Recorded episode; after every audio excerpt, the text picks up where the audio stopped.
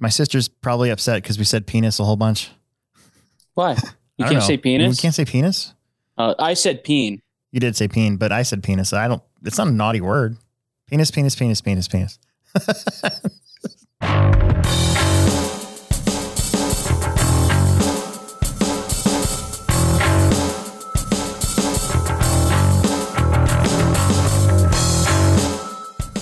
So first off, before we get going, I'm going to open up my Kickstart because we have basically two weeks worth of stuff to talk about tonight. Mm-hmm. All right, so here we go.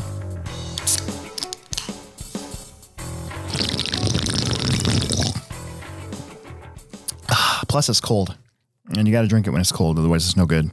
Yeah, you gotta get him while the getting's good. You know. Hey, pass me a kickstart. So, this is Alex Sturgeon with the Hobbytown Hobbyplex. With me, as always, Will Brinton.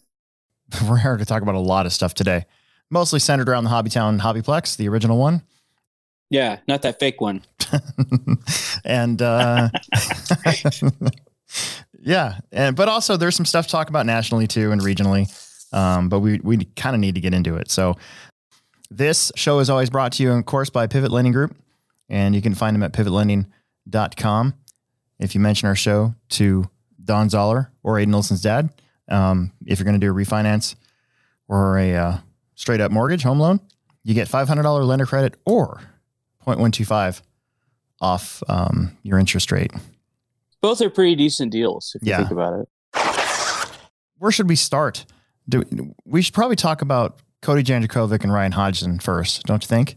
Oh yeah, yeah, yeah. yeah. So last week, um, right after, I think it was right after we got done um, trying to get the show in, uh, I got news that uh, Cody Jandrakovic, who's a longtime Region 8 guy, um, not just that, I mean, he raced at a lot of, I think he raced at a lot of uh, national events. And also, I think he went to like either the pre worlds or the worlds one year um, back in like the late 90s, early 2000s. Hard to Really? keep hard to keep track, yeah. Which worlds? Where would that have been at? You think? Minreg. It was at Minreg, which would have been 2005. Was that in the United States then? Yeah, it was in Florida. Is that the one that Cavallari won? Oof. I, d- I honestly don't remember. Ooh, that might have been the one Billy Easton won actually. Was it Bill? Well, I know because you had you had. Uh, I know 99 was in Africa. Mhm. I know uh, 2001. Man, I don't remember where 2001 was at. Yikes! I'm getting. I'm my RC history is usually really good, and I don't remember where those two were at. I know one of them was in Italy, and I know I'm pretty sure Cavallari won that one.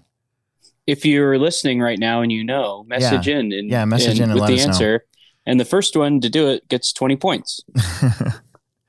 uh, anyways, uh, off track. But uh, anyways, uh, you know, he uh, um, uh, it's kind of public knowledge already. So basically, uh, COVID got him. That's what it sounds like. Yeah. Just a huge blow to all of us that's known him for a really long time, and uh, we're just not ready for that at all. I mean, I I was pretty much, I was very quiet. My wife was trying to figure out what was wrong with me, and uh, I was uh, um, very very quiet when I found out the following, you know, the for the whole following day. So uh, we were trying to think of what to do. We were going to do, we were going to raffle off the team associated backdrop because I was going to have a new one made for next year. Mhm. And uh, and then Jerry Doherty texted me and he's like, "Hey, I want to buy a car to raffle off, and we'll we'll put it towards his GoFundMe account." And uh, Yeah. which we should mention here, but I've been having trouble finding it to be honest with you. Can we say how much money we raised with the raffle? Oh yeah, yeah, definitely. But anyways, uh, so then Friday night during practice, we found out that Ryan Hodgson, which is a, a racer from the Sioux City area, he's come down to the Plex uh, several times. Um, he's hit a couple summer series races, racing mini trucking and stuff too this year. Well, he passed away like Friday night, and so then it became. I was like, man, we should we gotta we gotta add him. You know, we gotta raise money for his family too. Well, then Brian Cox came through and uh, volunteered to buy a uh, Tekno Truggy. And so, um, oh, that's right. 2003 was the year uh, Crag, and, and not Crag. Uh, yeah, Crag. Neil Crag, right? Is it Craig or Crag?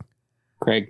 Craig. Yeah, Neil Craig won. That's right. I forgot about that. Anyways, uh, so so we ended up with two cars, and so then we sold raffle tickets uh, Friday night, and then all day Saturday we gave the vehicles away between the heats and the mains. We ended up raising uh, basically eleven hundred dollars. and ended up being eleven hundred altogether. Wow. And so we split it up between them. Um, I handed John Baird an envelope, and uh, I handed Jerry an envelope. I think Jerry uh, is putting it in the GoFundMe page, and uh, I'll see if I can find it because um, we should probably plug that. But I, I don't know. That just sucks. Yeah. No, like I I I didn't know um, either one of them overly well. Um, I know I've met them both a few times, but uh, man, it's just like life is short. Like I I did a lot of reflecting at the track. It's like, man, don't be afraid to go out with your buddies and have that beer, eat that cheeseburger, Yeah. the the finer things in life that make life worth living with your friends. Like because uh, you never know. yeah. I love cheeseburgers. Yeah, I'm a regular Jimmy Jimmy Buffett cheeseburger in Um, paradise. I just uh the Cody thing the Cody thing got to me because I've known Cody for a long time. So I we, uh, Ken Peterson did a tribute video. He wanted me to contribute to it, so I thought of something some stuff that I could say and one of them was I you know, I think the first time I ever saw Cody was was in 1995 at uh, when regionals were at um Exarban RC. Mhm. There used to be a track here in Omaha in the Exarban complex before it all got turned down and turned into Soda Sopa. And Oh, really? yeah. And uh, Rob Connor actually ran that track. That was his track. Mhm. Before it was a winter circle, it was Exarban. I uh, um, I didn't really know know him then. And then the following year, the regionals were in Lincoln. And, you know, that's when I started to pay a little bit more attention to the kind of the whole crowd that raced Region 8. And then the following year, we regionals were at BNL Hobbies for two years straight, 97, 98. And uh, Cody was one of the first ones to come up to me and go like, um, like you're looking really fat. Not that's Eric. Eric's talks like that, but Cody was like, Cody was like same kind of Oklahoma, Oklahoma, Kansas draw. He was like, he's like, you're you're running real fast this weekend, and out because I was, I was running stock buggy and I was doing really well. And then um, in '99, this didn't make it on the tribute video, but um, I won my first regional title in 1999, stock in stock buggy. I TQ'd mod buggy and stock buggy. And in order for me to win, somebody, somebody, this kid, uh, Chris had to race. And, um, or I'm sorry, this kid, Chris Yates, I remember his name now, Chris Yates. Uh, he won an A main and I won an A main. And basically, somebody else other than him had to win for me to win stock buggy overall. And um, Cody uh, was in second, chasing this dude down, and, and I was standing like right next to him on the stand. And I remember going, "Go get him, go to Cody, go get him, go get him, go get him." And Cody's like, "I'm trying," and then he uh, he passed him. And after the race, we're walking off the stand, and he kind of turned and kind of smirked a little. It was a smirk. It wasn't really a smile. It was more like a smirk. And he's like, he's like, "You owe me one. You owe me one." And I'm like, "Yeah, I do," because he Yeah. basically facil- he basically facilitated uh, me winning my first uh, my first regional title. So, and Cody, I think has I I it's kind of hard to go back and find records of any regional region eight regional event. Period Mhm. um, because the website's changed and and not everybody has rev ups. I mean, I've got a bunch of them. I need to go back through them again and just try to find this stuff because I probably got you know six or seven years worth of rev ups. But pretty sure he's he still holds the the title for the most two wheel drive mod buggy uh, regional titles. That that is pretty badass though. Like the like so you're like the fastest guy in that class in the region for the longest period of time. Like Basically, that's pretty much what that means. yeah. Like that's, that's pretty cool. And there's so much parity that now that I don't think that could ever be achieved again. No, You know. Plus, we don't have regionals every year either. yeah. Well, and the, the thing that I I take away from from this, you know, because I I didn't know either one of them overly well, but um, nobody has had nobody has a bad thing to say about him. Like uh, either one of them, and especially Cody. It's like, you know, he was he was the guy at the track. It sounds like that everybody wanted to be friends with. you know, and that means a lot. You know, you can tell how how great a person is by how many people like him. Yeah, and uh, yeah, it sounds like just I everybody mean- love love this guy. You know, even Dennis Johnson got along with Cody, yeah, which is which I don't think I don't know if you ever met Dennis. I think you came along after he passed away, but when I when I was a kid, I remember him. but I I mean, Dennis is a hard guy to get along with. Like if if it took a certain nuance in your personality to be able to put up with with a lot of what Dennis would say and do, but also to kind of enjoy it and admire it. Like Mhm. basically, the older I get, the more I totally understand where Dennis was coming from for so long. yeah, But uh, but I mean, there was there was back then there was definitely there was I there was it was tense sometimes between the the groups, the Omahas, the Des Moines, uh, the Hutch, the the the St. Louis, and there was certain players in each one of those cities that could be like an ambassador between each one and Mhm. and I and Cody Cody definitely got along with with everybody. He never had you know he never got into a tiff that I can remember with anybody, and he was just always fast, and he was always like kind of a just go with the flow sort of personality, which was nice, yeah. but also very competitive. I mean, he wanted to win. He wanted to win, and uh, Oh, yeah. But well, the cool thing about Cody too is uh, Ryan. Oh God, what's his name? Oh, he's from uh, Oklahoma. Ryan Dawson. Ryan Dawson made a badass pass on him. I think it was the '99 regionals. Mm-hmm. It was one of those early ones, and Cody was cool with it. I remember. I remember seeing that. It was. It was. There was contact, but it wasn't. It wasn't malicious. And I remember Cody coming off the stand going, "Man, that was a great pass. That was awesome." You know, Yeah. he wasn't pissed or nothing. He was like, "Yeah, that was that was set up perfectly. You you, you did a great job." And because Ryan was Ryan was also very fast back then. He was a TLR driver, Losi, whatever you want to call it. But uh, yeah, dude. I mean, even if you haven't seen him in a while, because like he moved to he moved to Texas for a while, and so I, I I didn't get a chance to personally race with him for like quite a long period of time. But then you know he was at our Pro Tech race, and Yeah. uh, and I was able to just talk to him. It's kind of like it's kind of like friends, like um like Chris Catlin and I. Like we don't hang out that much anymore, but when we are together, we're just like, hey, dude, what's up? How's it Yeah. going? And we just act like we always did. And it was kind of that same way. I saw him in Hutch and I, or in Wichita this summer, and I was just giving him crap, and th- you know, just was like laughing it off and going with it. Sure. Um, and as far as Ryan goes, um, you know, I didn't know him as well as, as some of our other racers who who are from uh, the Sioux City and Sioux Falls and stuff. But uh, when he when he was down here, he was always nice to have around. There was kind of that group, uh, that group from from the Sioux City area that that that kind of would travel together uh, for carpet Yeah. racing. And uh, again, kind of the same sort of personality. You never really. Sometimes I'm always I'm always very timid around people I've I'm, I'm meeting for the first time because I got to like feel them out and see, you know, is this guy going to be a complainer or is this guy going to be a, a laid back guy or you know what am I dealing with here? And and uh, you know he was definitely just a chill dude. He'd go out and marshal and help marshal if he needed to, and and he would run his race. And he was competitive in the classes he ran, and Yeah. you know it was just fun. Oh, yeah. So, um, so the GoFundMe is a memorial fund for Cody Jandrakovic, and they have raised forty one hundred dollars so far. Wow. That's really good. Yeah. so get on there and uh, donate. There's our 600 bucks from the track I see on there. So anyways, I mean, I don't want to bum anybody out, but I, we, I wanted to talk about them. I, want, I almost wanted to spend a whole show. I was going to try to get like some of the, some of the guys to almost call in, see if we could figure out how to do that. Yeah. So I, I'm really happy with all of our uh, Hobbyplex racers. I pretty, pretty much almost everybody bought at least like $10 worth of tickets. So hmm uh, so that was really good. Let's move on. Uh, so we were going to talk the week before about you going down to Fastlane. So tell us about it. How did it go?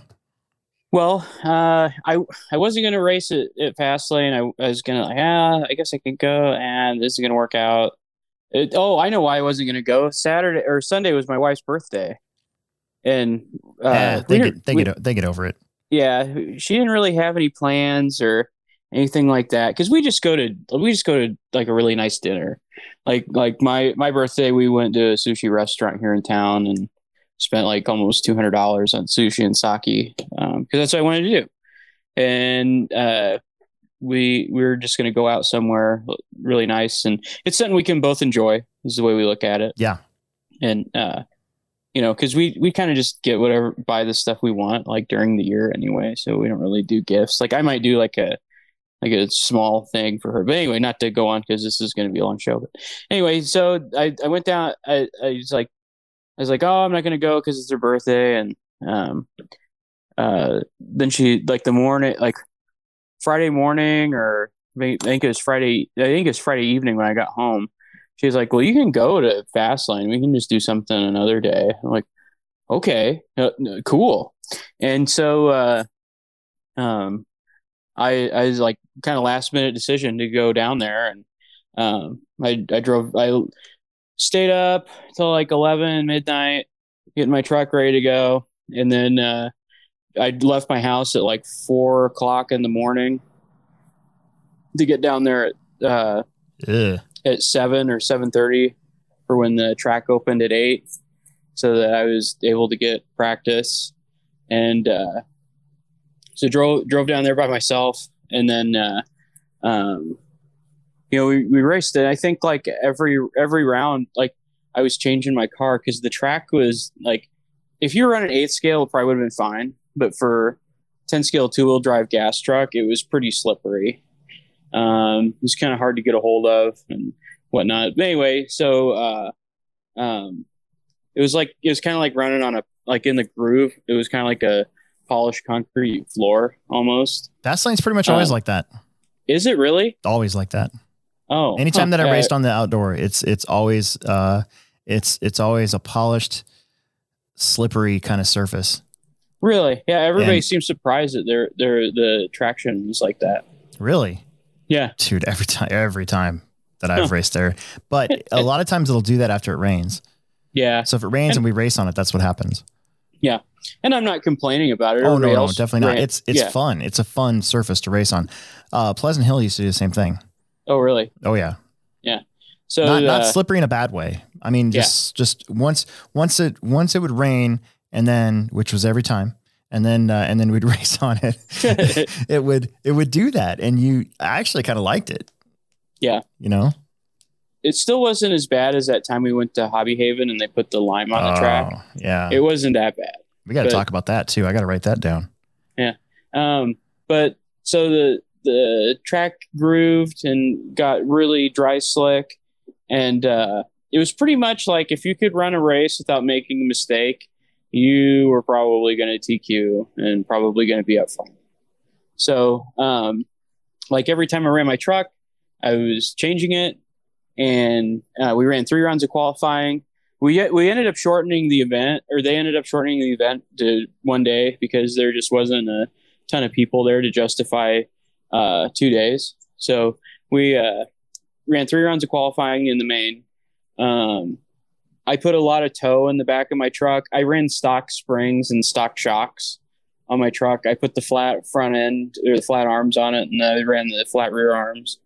Um, and just like a bunch of toe, I took all the weight off of the back of it because it was so uh, slick that like the the higher weight just made the truck like really inconsistent, like hard to be predictable with.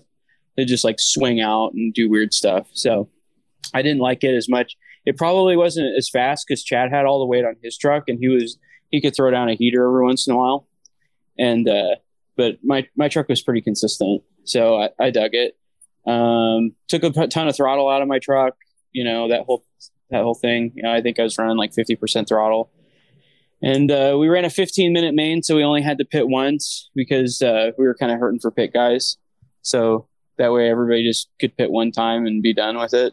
Um, I was TQ. I was out front for a while. Chad actually passed me, and I can't. It's been like two weeks now. I can't remember if uh, lap traffic got the better of one of us um, or what. But um, I ended up back back up front somehow. I I said, oh, uh, Chad was trying to pat pass me and it was like one of those wheel to wheel instances or he got sucked into the pipe i don't i don't know but his truck went around and i was like well we were side by side so i just kept going and and then uh, what was the other one um, Yeah, so I, I was after that. I think after the second or after the pit stop, I was still out front, and I had about a quarter of a track lead, and he re- reeled me into about five or six seconds at the end. Um, if I if I remember right, looking, it, it seemed really close. Yeah. But um, yeah, that that was the main. I ran uh, Aqua um, ellipses on my truck with That- dirt to me, to me, that's that's the lead. Like you kind of buried the lead. I uh, running aquas on the outdoor track in gas truck. Yeah. To me, that was like mind blowing. really? Yeah. When you told me that, I was like, "What?" Because I I think of aqua as somewhat of an indoor tire, but I've I've heard um, like Tom Rindernecht and stuff when they go to practice, they're running aqua. So I brought Yeah. aquas with me to almost every every nitro race we went to this summer, just in case. hmm Yeah, I ran Aqua ellipses with the Dirt Tech foams. I modified the rears with the holes V cut, and then the fronts I just did a V cut. But I think that Chad and I were talking about it. We wish we would have had some blue barcodes, or not barcodes, but uh, ellipses.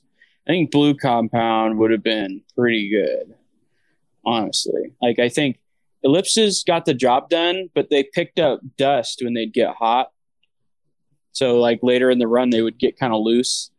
At least that's my my feeling. And I Mhm. didn't have any to try, but you know that would have been the other thing I would have wanted to try definitely. Yeah. But yeah, I got the TQ and win down there, and uh, you know worked on on some stuff on the truck, getting better, and And how how many gas trucks were there total?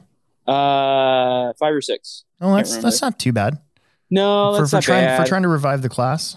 if more, if everybody had like all the locals actually showed up, we would have had like ten, Right. Yeah. Exactly. I think, or more. Yeah. So, yeah, there's a bunch of people that had them that just didn't show up. Yeah. I got a text today from Cody Kupke. Oh yeah, He uh he's whoever he's working for has got a box full of gas truck stuff.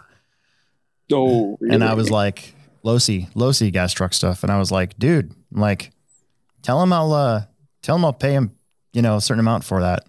I haven't heard, I, heard, I haven't heard back from him yet, but uh, I got to stop spending money. My wife's going to be mad at me. So Yeah. maybe maybe it's a good thing.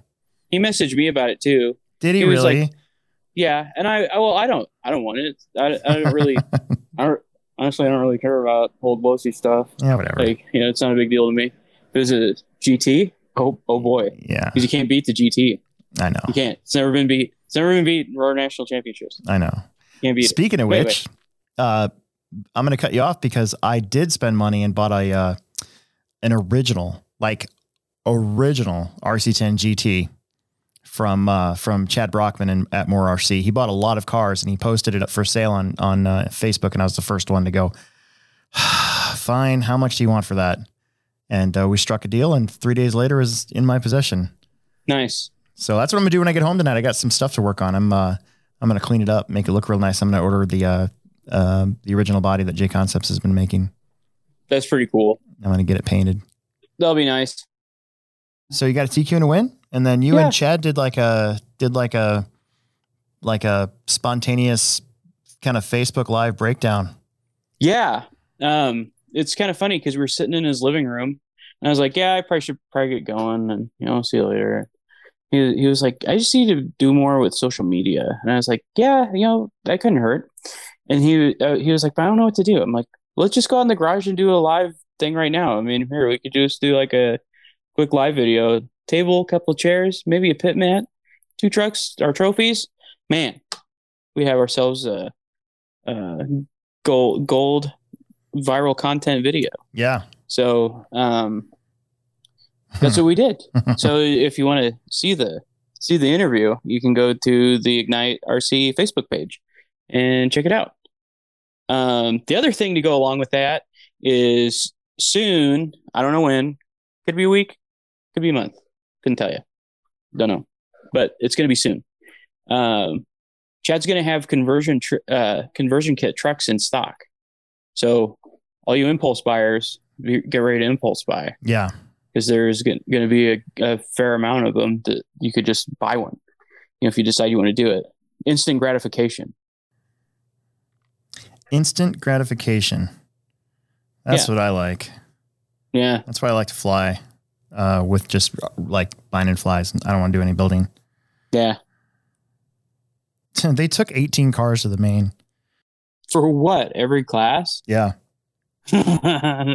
but I mean, it's a gigantic track. So if you it get away with it, it's a gigantic track. when you're watching the replay, it's just crazy to see all the cars going everywhere. There's no, it, it, it, it looks like there's no separation between anybody.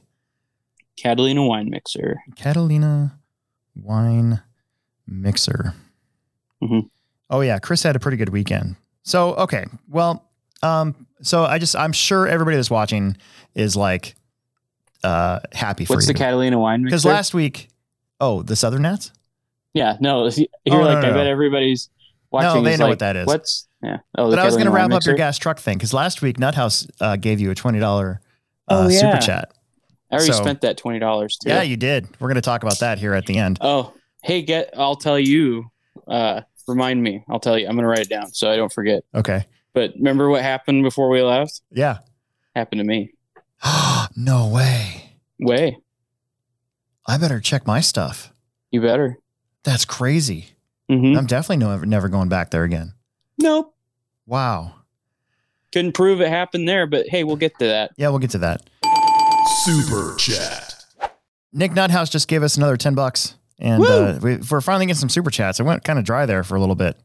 But uh, Nuthouse is a Patreon member and a super chatter. So Thanks, Nick. he's a You're high roller. He should have like, he should have like a star next to. I can't these guys earn like like emojis or something like that? I don't know. I don't know how any of that works. Give him the emojis. Let him have them. But he says, uh, "Great to have Will back this week. Great race, and he enjoyed the interview um, that we did." So Thanks. there you go. Um, all right, moving on because we got a lot to talk about. Uh, so the Southern Nationals this week. That's the traveling circus. Uh, Race Time Entertainment does like eight or what? How many of these do they do a year now? No This idea. AMS, Southern Nats, Wicked Weekend, Psycho Nitro Blast. Uh, I know there's more than that. It'd be cool if they did a point series for all their races. Yeah, that would be cool. I mean, everybody's going. Seems that way. And then did you see what Jason Ruona said? He kind of, I saw a comment of his where uh, somebody was asking about the worlds, and he's like, "Yeah, we're, not having worlds again, at least for this year." He says that uh, it's weird because everywhere, I mean, the United States is actually having, uh, we haven't skipped a beat, and actually things have been pretty darn good. He's probably seeing it in his sales too, just like we are. You know, we can't keep anything in stock because everybody's buying stuff. But then he put something that I thought was interesting here. Who wrote? He wrote, "It's weird. Uh, it's weird not having the worlds, but it almost." But he he said something to the point of, it, "It's almost like we don't need them." You know, because think about it. Most of these bigger races, there I know these race time races are included in that top twenty-five. Yeah. And then you got the Dirt Nitro Challenge that always is. You have um, Silver State that is. You have a you know like the Euros, all those things that are in the top 25 points thing. And I Mhm. know that these team drivers and their contingencies uh, are going by that top 25 now. Oh, really? Oh, yeah. Huh. So, like it said it, Jason said it best in like 2015 at the 10 scale worlds. I, th- I believe he said, We flew halfway around the world. We're racing on a different surface that nobody's raced on before. And we're watching, uh, like Ryan, Ryan, Jared, and Spencer, and all the top normal guys in the US race for the win. Yeah. you know what I mean? Basically. So, yeah. Um, so with that, uh, Southern Nats, um, these tracks always look amazing, don't they? What, I Yeah. mean, th- th- these guys are really talented. As a fellow track builder and race director, um, uh, you know, this one was really cool. Really, really, really cool. hmm I love the hill in the back that you had to go up and down and up and down. I love that stuff. That's why the Plex always has some sort of elevation. It's exactly for that reason. But that was really neat. And Yeah. uh, and I I also I I said to myself, well, I like this track a lot because there's nothing stupid on it. There's there's there's no real corner marshal killer anywhere. yeah. You know, uh, sometimes they have those. I mean, anytime you do a crossover, you're basically just begging for a lawsuit, and hmm you know, uh, sometimes sometimes placements of jumps, not at, not at the race time crew, but like just in general on certain RC tracks um, that I see every once in a while. Sometimes jumps just don't work when they're put in certain places and it's dangerous for people to get out there and get the cars. Right. I mean, even that giant kicker in the front, you know, if somebody made a mistake on the other side of that kicker, a marshal could literally go over there standing up and not really have to worry about getting whacked because the cars are Yeah. getting so high. They're getting so much air. So I liked it. I liked that snake through the middle. I thought that was really something that hasn't been done. So it Yeah, it was really clever. It Yeah. looked fresh. Yes, I liked it a lot. Um, so let's. I just want to get to the results. I don't want to spend too much time on it, but uh, so um, again, uh, there's some some some people that I kind of consider to be Hobbyplex locals. They might not race here every week, but they've been here so often that I kind of include them. And uh, um, Because when you're here, you're family. yeah, exactly. So uh, in Pro Truggy, uh, Mason Fuller had just an epic weekend, and he's been spending a lot of time at Brad Horse's track. So Brad Horse built a track basically in his backyard. This is called the Horse Compound, and they've been spending a lot of time there practicing. The track is gnarly, so it's it's a very good practice track for just about anything. And uh, I think this shows. I think it really shows. So Mason finished second in Pro Truggy. Seth Van Dalen was there, got sixth. Wiggins, who's not, he moved to Texas, so I don't know if I can consider him a local now, but um, you know, he's in he's in a really good place down there. He gets to race every weekend. Um, he finished ninth. And that was awesome. Yeah. Then in uh, in Nitro Buggy, Mason uh, got a top ten. He finished tenth. Um, Wiggins was fifteenth, and then in this is the one that everybody was talking about in E Buggy, he passed Ryan Maifield on the last corner of the last lap before the straightaway, and won the race. It was it it wasn't there a worlds where Cavalieri did that to uh um Kinwald, like at the line for a win, and everybody like cheered and went crazy, and it was kind of like the, you know, like that's when Ryan was. Was, I think it was his first worlds.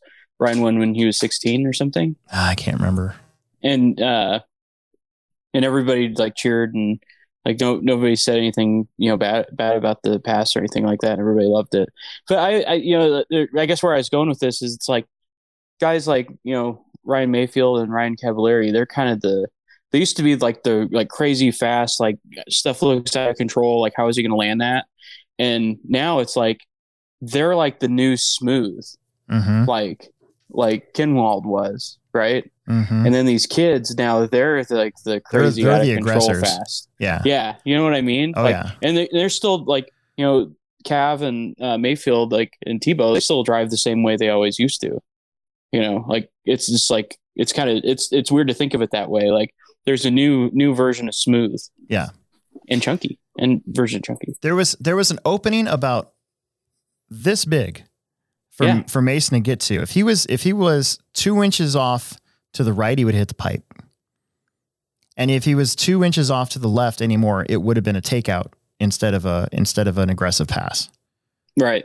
So uh, Mason is just on it. I mean, he, it was this big, and Mhm. he just he saw the opening. He sent it in there. It looked like Ryan tried to to cut over and cut him off, but it was way too late by that point. And I think I think Ryan was just was just like, all right, I got this. All I got to do is make this corner, and Yeah. he he just he just he he uh he didn't carry enough corner speed right there. yeah. And then that opening that opening was there is this big Yeah. And that portion of the track he was on to try to protect the inside line was really bumpy. bumpy, very So I could see like where you wouldn't want to s- send it right through there, you know, As especially when you're when well, especially when you're turning like that, like yeah, tight. You know Yep. what I mean? And I believe that uh, Mason came out and, And- really swung in he and just carried a ton totally apexed it way, but like he apexed that corner like an on road track Yeah, and kept the speed like up. uh, right. Yeah, like Ryan is just trying to be on the defensive to keep his car in the way of the line. I mean, it was a good race. That, Yeah. dude, that was pretty. That was pretty crazy. I uh, my phone was blowing up. We were my son and I were fishing all day yesterday, so I I was kind of I didn't not really on my phone very much. But all of a sudden, when I like we stopped for a little bit and had to go get worms because we ran out, and I looked at my phone and I was like, I'm like 18 notifications. What the hell's going on? I thought it was all summer series stuff, but a lot of it was on about Mason. So Mm-hmm. um, Jared Tebo got eighth in that one. Uh, Seth got ninth, and Wiggins uh, ended up 16th in e buggy. And then we can't leave out Chris Morant. So Morant also goes to these races. He usually races in the next class down. So if there's a pro, uh, a pro and an open and a and a sportsman, he'll race open. If there's if they call it pro, intermediate, sportsman, he'll race intermediate, whatever. Um, so he got two TQs. He TQ'd um, Truggy and finished third, and then he TQ'd Nitro Buggy and he finished first. And then Graham Hill, who was there, uh, like you said, pitting for Tebo, uh, Mhm. finished third in Nitro in an intermediate Nitro Buggy. And then I think he finished uh, third in E Buggy as well, in Mhm. intermediate E Buggy. So it's pretty freaking cool, and that's a that's a good turnout, you know, for Yeah. for a lot of guys that we know um, going to that thing. Um, How many entries did they get? it was like six hundred and something, something, something. Yeah, Wow. yeah, I know. So got to pay for that building Mhm. that they're renting. Yeah. So Definitely. I got a couple more things that I want to talk about before we get to our summer series uh, results. Um, uh, first one is, uh, did you see the Hobby Haven shootout was just announced today? No. So next year, so next I saw a thing and it said Hobby Haven shootout is back and it's going to be Memorial Day weekend instead of Labor Day weekend. Oh, okay. Yeah, which is Hopefully it doesn't rain. that works out for us because the summer series is always about two or three weeks before, and at least Yeah. a week and a at least a week after Memorial Day. I stopped scheduling stuff Memorial Day weekend. So I mean, I might even be able to go. Maybe they'll hire me. Talking Fish RC. That's my Yeah. uh, that's my company race director. Talking fish on sea. That'd be cool. Reach out to me. I'll run the race. I won't even race. What's new? Moving on to new products really quick. The Arrma uh, TLR Typhon is in our possession at the Plex, and uh, I'm supposed to do an unboxing on it, so I'll probably do it tomorrow. We got it on Friday. They always send us this stuff when there's something really important going on. I remember last last winter they sent us the uh, the Rift, but it, it was like a um, it was during the JConcepts race. And Yeah. I'm like, well, I can't, I can't just stop everything I'm doing and do a uh, unboxing on that at that moment. So I did it like the Monday or Tuesday afterwards. You were right. Yeah, I remember that. Yeah. Oh, I just saw. So Stu Pedasso Gaming says Sam Anderson is going to be running the mic. Really? Yeah. That would be worth going for. Yeah. No kidding. I haven't seen him in years. Yeah. So there you go. Hope he's doing well. Uh, but I will say that the Arrma Typhon, um, the TLR tuned Typhon, I got to say, looks pretty rad. Yeah. And, and it's I a- it. and it's and it's called a Typhon, not a typhoon. Just want to Oh. clarify. But what, uh, what is a typhon? a Did we talk typhon? about this? We have talked about this. It's uh it comes from Greek mythology. oh, okay. Yeah, yeah. But anyways, So so, there'll be an thing. unboxing on it. It's it, but it does look really nice. It looks very, Yeah. very nice. It's a pillow ball e-buggy. Say what? Yeah. With like a cool chassis and awesome looking shocks, big eight scale shocks on it and stuff too. So The, that's not anything like the what is it like the Losi eight scale or whatever is it? there's there's not really any parts on it that I can see that tra- even the shocks look different. They're black. They're not even the the kind of gray shocks. But they Yeah. do sell they do say TLR on them though. I, I'm I'm actually kind of looking forward to driving it. They they said we can take it and put electronics in it and drive it. I wonder if it's like uh stuff stuff to try now. In a like because okay, so if you think about it like this way, they could make produce all those parts, put them on a ready to run, and you know the people or is it a ready to run Mm-mm. car? No, it's not. They It's could sell it as a okay, like a like a uh, ready ready for electronics race kit. You know, you Yeah. could beat beat on it. You can take it to the track. It's kind of a medium ground, like get your feet wet racing. You know, go go play with it, type thing. So they're going to sell them, right? They're going to sell them to people that want to either race. They're going to sell them to people that want to bash. Either way, and the guys buying them to race, they don't necessarily care about, you know, like have like like it's to get in. It's get into it. So not a lot of uh, uh, risk. Um, so it's kind of like, hey, let's try this new front end, right? And they try it on that, works good. Man, release that new weight scale in a year. Yeah. Uh, Put that put Maybe. put that uh, front end on it if it works out good, you know. And either way, they got to test something, and it wasn't an overly critical investment. Or even like an optional front end. Yeah, I don't know how, how much that stuff works. Um, I know Lo- or X-Ray does it. So there's that. There's our there's our new product segment. Yeah, More to you're come. welcome. There's some You're pretty welcome. there's some very interesting stuff coming out that I know of uh, here soon. Not race wise, but just in general from uh, from like Arrma. So it's going to be a, a cool couple months here. Crawler, crawler guys, is there some new JConcepts tires? Oh yeah, that just that just announced today. The Tusk and the uh, uh, Hunk. Yeah. So he so the first ones that are out are class ones, and I think they're both supposed to be eventually in, in available in class twos. I'm very interested in the Hunks as a class two um, tire. Yeah. because I use landmines and they're I mean they work great, but I I kind of want something with a little bit taller and deeper, more traditional uh, style tread. But I want it in the compound that JConcepts has because I think that's that's why their tires work so good. Sure. That being said, I think I'm going to run class one at this event coming up. Hell yeah. Um, I'm going to take take my Axial Jeep um, three and run it in class one. So we'll see. Yeah. We'll see how that goes. That'll be cool. Yeah. That's one thing I just haven't done yet is rock crawling. I, I probably should do it. I uh pretty excited. I knew my my I have a I have a G Speed um G Speed V2 chassis with AX10 um AX10 SCX10 2 axles front and back and an Element RC transmission. So it has a whole bunch of overdrive in it because I put the overdrive gears into it. Mhm. And uh, it works really, really, really good now. I got it. I got it really dialed in. So I'm looking forward to another event. So I don't blow. I blew out at the last one. And you're probably asking yourself, how does somebody blow out in crawling? Well, you basically suck every single gate, and you basically Mhm. give up and throw your truck, and uh, Yeah. and bend and bend the chassis and uh, start over. So that one time that I did it and my servo broke and I had to like back up. I was like a I was like a thirty dollar uh, Walmart car where you had to reverse the. The turn?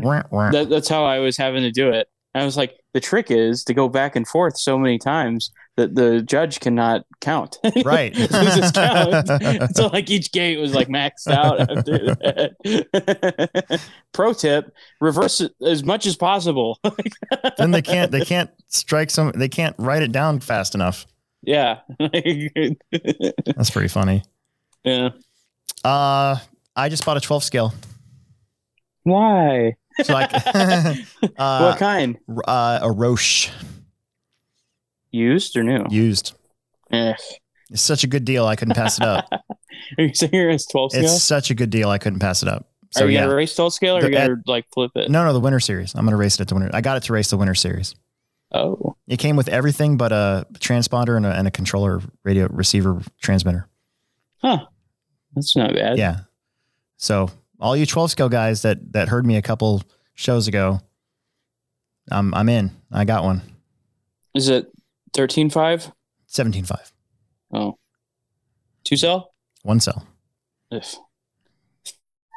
it just sounds slow. Yeah, it's not slow. I drove- 17, I 17, drove- 17.5 and a 12 scale is fast.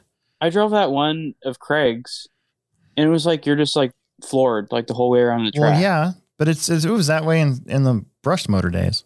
Was it? Yeah. Unless you I, raced never, I never I, I never had a good 12 unless you raced mod, then it wasn't. Yeah. But but for sure. Um. Oh, okay. Uh, so yeah, so I got that going for me. So uh, a shout out to um, the Ran Out of Talent podcast. I think they're taping tonight. Actually, um, Ryan Greening. I bought I bought one of his. Oh, really? Yeah. Okay. Yep. Cool. He posted it, and I I I got lucky, and I I saw it, and I looked at oh how long has this been on, and it was like two minutes, and so Really? I I messaged him. I'm like I'll take it, send it. So don't tell my wife, but uh, that's okay. She doesn't know what's in my uh, PayPal account anyway, so who cares? Summer Series. All right, let's move on. We know we know what half of the we know what half of the 21 people on here are, are waiting for, and that's our summer series. Yeah. Give them what they want.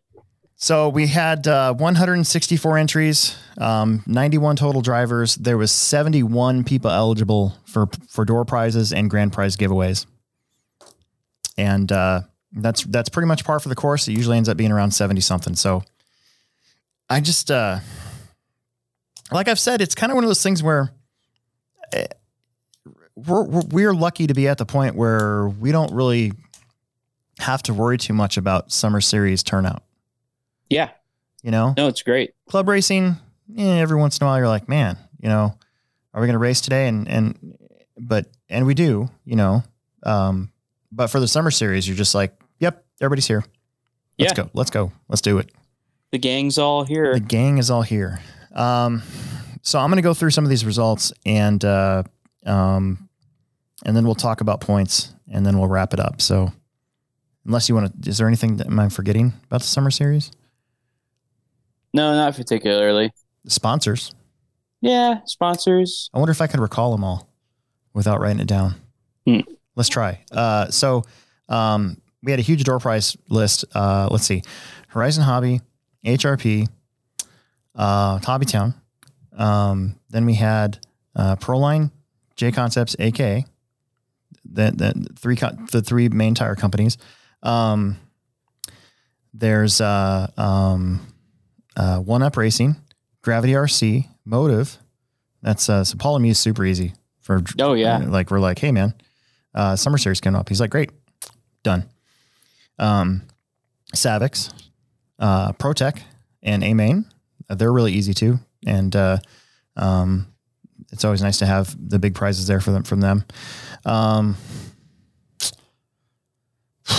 did I leave anybody out this time around? I think that's about it. We had just enough stuff to give everybody one big thing, one little thing. Yeah. So that's that's that's the way I like it. Yeah.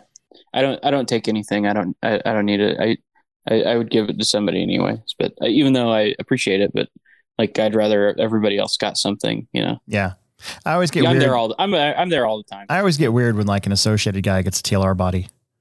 Yeah. and then I'm like, like- well, I don't know what to tell you. You know. It's like what's the point? Yeah. Um. All right. So Plex Spec. Uh, there was two heats Plex Spec again. Uh, this one was already figured out with um, Dalton Conrad uh, securing the win last round, and so he actually ran 13.5 uh, four wheel drive this time around with his dad because he's no longer allowed to race Plex Spec anyways. So you might as well, right? Mhm. Um, so uh, Lexi Bolin got a TQ and a win, pretty much securing her second place position uh, in the points. Um, and Diego Quintana uh, got a second, and I'm pretty sure that he got third in the points. We'll we'll check here in a little bit, but uh, but then the the cool thing was there's like three or four kids that are just just just vying for a podium, and uh, a couple of them haven't gotten them yet. Dylan Haas hasn't gotten on yet. Um, Josh Benson, I think, actually did earlier in the year. Uh, Connor Hausch, Ariana Smith was another one. Ryan Nemec was another one. But Grayson Stevie picked up a third Mm-hmm. in this final race. That was pretty awesome because he was super happy. Um, Dylan Haas was in the hunt and then um, just just had a couple uh, Plex Spec melees towards the end there. Um, Josh Benson, uh, Connor Hausch, uh, Ariana Smith, uh, Ryan Nemec, Isabella McMullen, and Eli Vanderbeek broke his car. He's pretty bummed out about that one. Um, Did, what what did he hit the thing coming on in straightaway? yes, Ah, the Widowmaker the strikes Widowmaker. again. I even moved it. Did you see I moved it? yeah. and everybody I and there was still i mean it was still there but it wasn't in the in the worst spot possible which is right on the the bend it was Yeah. farther down but that's about all i could really do to be honest with you hmm so yeah. yeah whatever um and then you had uh mod four wheel was next and uh, this one got weird because tom and alex both broke their cars Yeah. Um, I think Alex broke first, and then Tom broke soon after that. Or no, he was 17 laps in, so he broke at like the six minute mark. Um, so your top two dogs were out, and that left it wide open for everybody else. Uh, David Alberico got the win. Um, he was looking fast all day. To be honest with you, he might have won this anyways. He was catching Tom, and No, really? Oh yeah. So, um, just luck it was in his favor pretty much. Um, Drew Ruben King got second, and Owen Vanderbeek got his first Summer Series podium in mod, I believe. Uh, in- Yeah. here in third. I think it was. Yep. And then Ethan Delaire was fourth, Nate Sutherland, uh, Derek Wood, Bradley Peterson, Mitchell Pavel, Tom, and then Tom and Alex. Um, Alex had such a big lead in this class. I, I think he locked up both mod titles last round. So it didn't really matter, you know? Yeah. Um, stadium truck, uh, Brian Burnt had to show up basically today or, Yeah. or Saturday. I mean, he, I think he could have finished last and he still would have won. He had such a big lead, but he had to actually be here. Um, Right. but he did not TQ. He actually finished. Uh, he qualified second, but ended up winning the race. Um, John Berding got uh, one of his best finishes this year, if I'm not mistaken, in second. Uh, Tyler Fleming was third. Justin Stevie was fourth. Brian Cox was fifth. TJ Williams was sixth. Nick Sneathen got a good finish in seventh. Tyler Canine, uh, his first time ever at the Plex, finished eighth. Brady Popenow was ninth. Darren Ryder was tenth, and Josh Catrone. I always say Catrone, and I know it's not Catrone, it's Catron, but it's it's the it's spelled like Patron, Mhm. except with a C. So I always say Catrone, but it's not. It's Catron. And then uh, Josh Ryan was 12th. We put 12 in the main because otherwise it would have been a four car B main. And um and Yeah. and we if there's 11 trucks, I always do 11 because why have a three car lower main? Mhm. But I was like, ah, we'll try it. It didn't seem.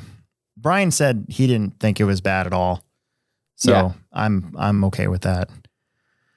Um, 40 plus uh, was the next one. Um, Matt got a TQ and a win. He his car and his driving, he just honestly all he had to do really was TQ and not finish lower than second, anyways. Yeah. And uh, I mean, I couldn't I couldn't catch him in in either qualifier. Yeah, that thing was strapped, dude. Yeah. And he was driving. Re- he, he was driving really good. and he pulled away from us in the main. And uh, then I started making mistakes. I almost finished third because David Peevler was actually catching me. Um, David is doing great. Dude, David is doing awesome. I was really impressed. He should've- really impressed with him. he should have qualified second. He had one crash in the second qualifier, and and and I didn't wreck, but he was faster than I was for sure. Um, yeah. so I just kind of, I don't know, I just kind of drove around, tried to protect my second place. Um, I wasn't any, I wasn't in any danger of losing my second place position of the points either. So when I when I realized there was no way I was catching Mac, I'm like, well, just stay out of trouble and finish the race. Yeah. Uh, but like Peevler was actually in second for a little bit, and then I got back around him. There's a lot of traffic again to kind of work through as well, and um, um, we both made mistakes, and I just I made one less one basically. Um, Brian Burnt finished fourth. Uh, Brian Cox finished fifth. Josh McMullen was sixth. Matt Robinson was seventh. Mark Schmidt was eighth, and Kurt Benson was ninth. Um, Independent was the next one, and dude, Cole Webb uh, TQ'd and win. So there was three dudes: Cole, Tyler, and I believe it was TJ Williams. They were all within a point of one another. There was there was a tie for second, and then they were both one point behind Tyler Fleming. And so this one was going to come down to the final, and uh, Cole um, got that TQ, and that that really that really hurt um, Tyler's chances. Yeah. And I believe that uh, if I remember right, I think Cole was actually out of lead for a little bit, um, but he ended up getting it back. Super Chat. Hold on, we got a super chat. Peter Renault, five Canadian dollars. Oh man, it's like fifty bucks. I know. Uh, do you Loctite the servo horn, servo horn motor mount or pinion screws? Uh, servo horn, yeah. Uh, motor screws, I don't normally do, and I've I've haven't Loctite my pinion screws ever, uh, just because they're so small. Yeah, And if you end up rounding that out, like you'll never get it out. It sucks, and you have to cut it off, and then you risk cutting off your or cutting into your motor shaft. I I I cut that one off your motor. Remember that? Yeah, I know. Yeah. And I didn't hit the shaft. Uh, but yes, the servo horn for sure. Mhm. But um, I suggest doing it the way that I do it. I don't know. Well, I don't know how you do it, but what I do is I spooge some on a table Yeah. and I take and I dip the servo horn screw into it Yeah. because you don't Then, I, want then I use yeah. you then I use Loctite. you don't want to literally pour your Loctite into Yeah. the hole because you'll never get it back out.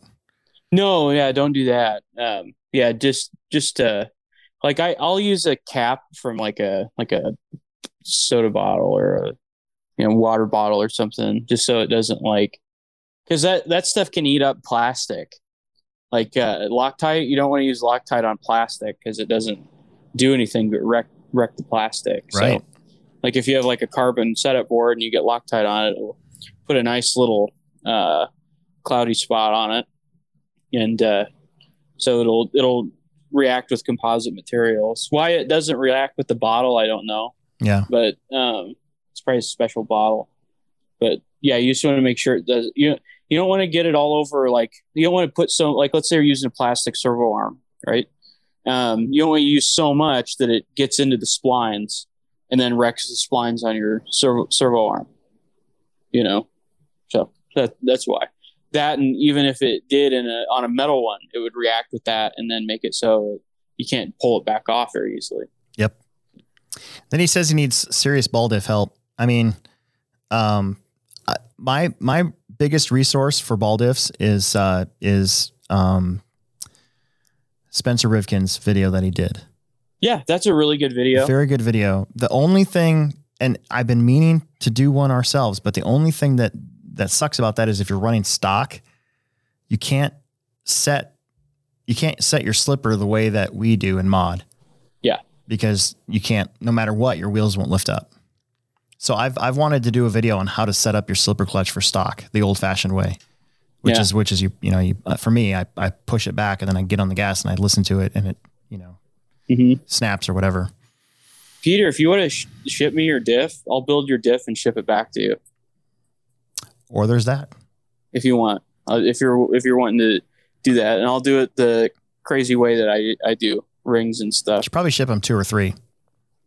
Yeah, ship me two or three Make diffs. it, I'll, make it, I'll make it worth them. your and- while. Yeah, I'll I'll build them. I'll do it upright. Super Chat. All right, and then we just got a five dollar um, super chat from Steve RC, who's also a Patreon member. Yay! You can use your car for the diff. Oh, he says um, that we can use his car for the diff, how to, and slipper. And I I told him that I want because I need I don't run stocks. so I don't have a stock car. So I told him I need to have a stock car. I just need to set aside some time and get my good camera out and uh, and do it. So I need to just get some motivation. One thing that I I notice like with my car and like slipper and stuff, like when my slipper starts like not having that, like I can hear it slip normally. Yeah. But if it's ever like my car feels like an on off switch or something like that, my pads are probably like burned up and need to be flipped or replaced. Yep. You know, like if it doesn't feel smooth on the bottom anymore and have that low speed drivability, like or it or it continues to slip and you tighten it up and it slips more and then it's like like too much. Like or it, or it doesn't slip enough then because you have so much tension on it that it can't slip like it's supposed to.